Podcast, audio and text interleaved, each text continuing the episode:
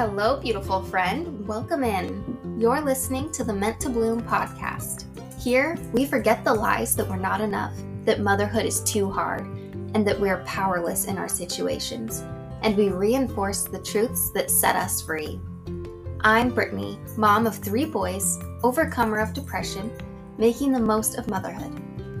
This podcast is all about helping moms fight anxieties and limiting beliefs we share helpful tips to simplify life at home, psychology and spirituality based mindset work, and true life experiences to help you overcome the overwhelm you're feeling and find that you are exactly who you're meant to be. You are meant to bloom.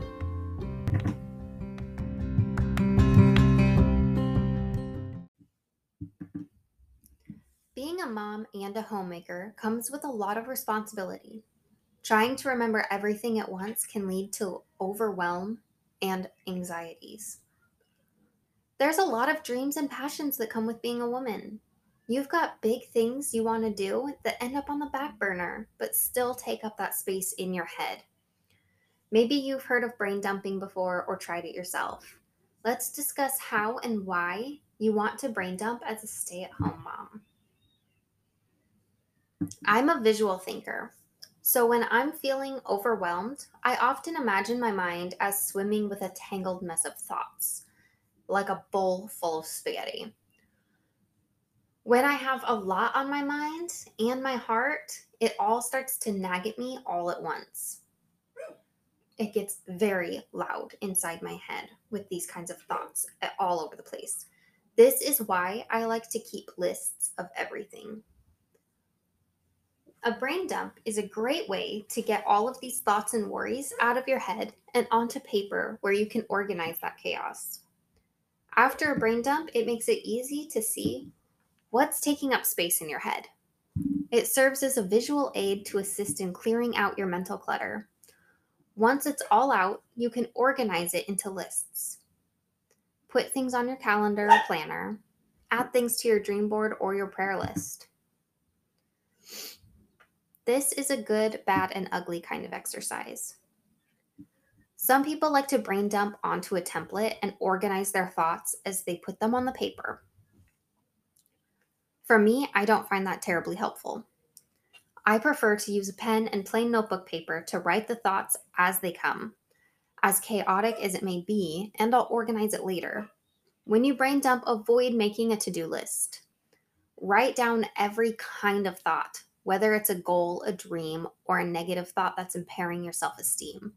We want to catch everything that's taking up space in your brain. Make this exercise work for you. The point is to unburden your mind, not add more to your plate.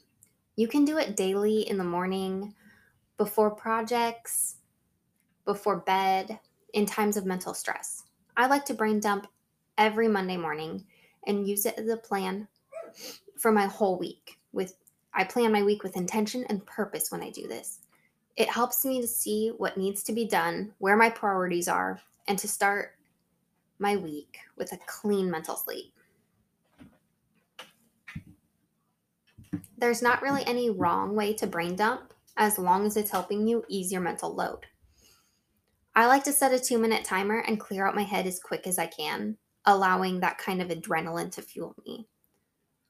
I often go beyond my two minutes, but it's really helpful to get juices going and to start the process of emptying my brain.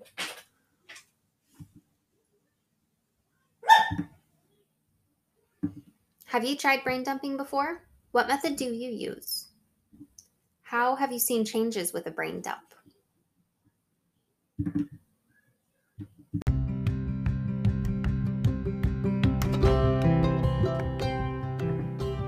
Thanks again, friend, for listening to the Meant to Bloom podcast. I hope you found what you're looking for. If you enjoyed today's episode, please don't forget to share with a friend that you think needs to hear this one too.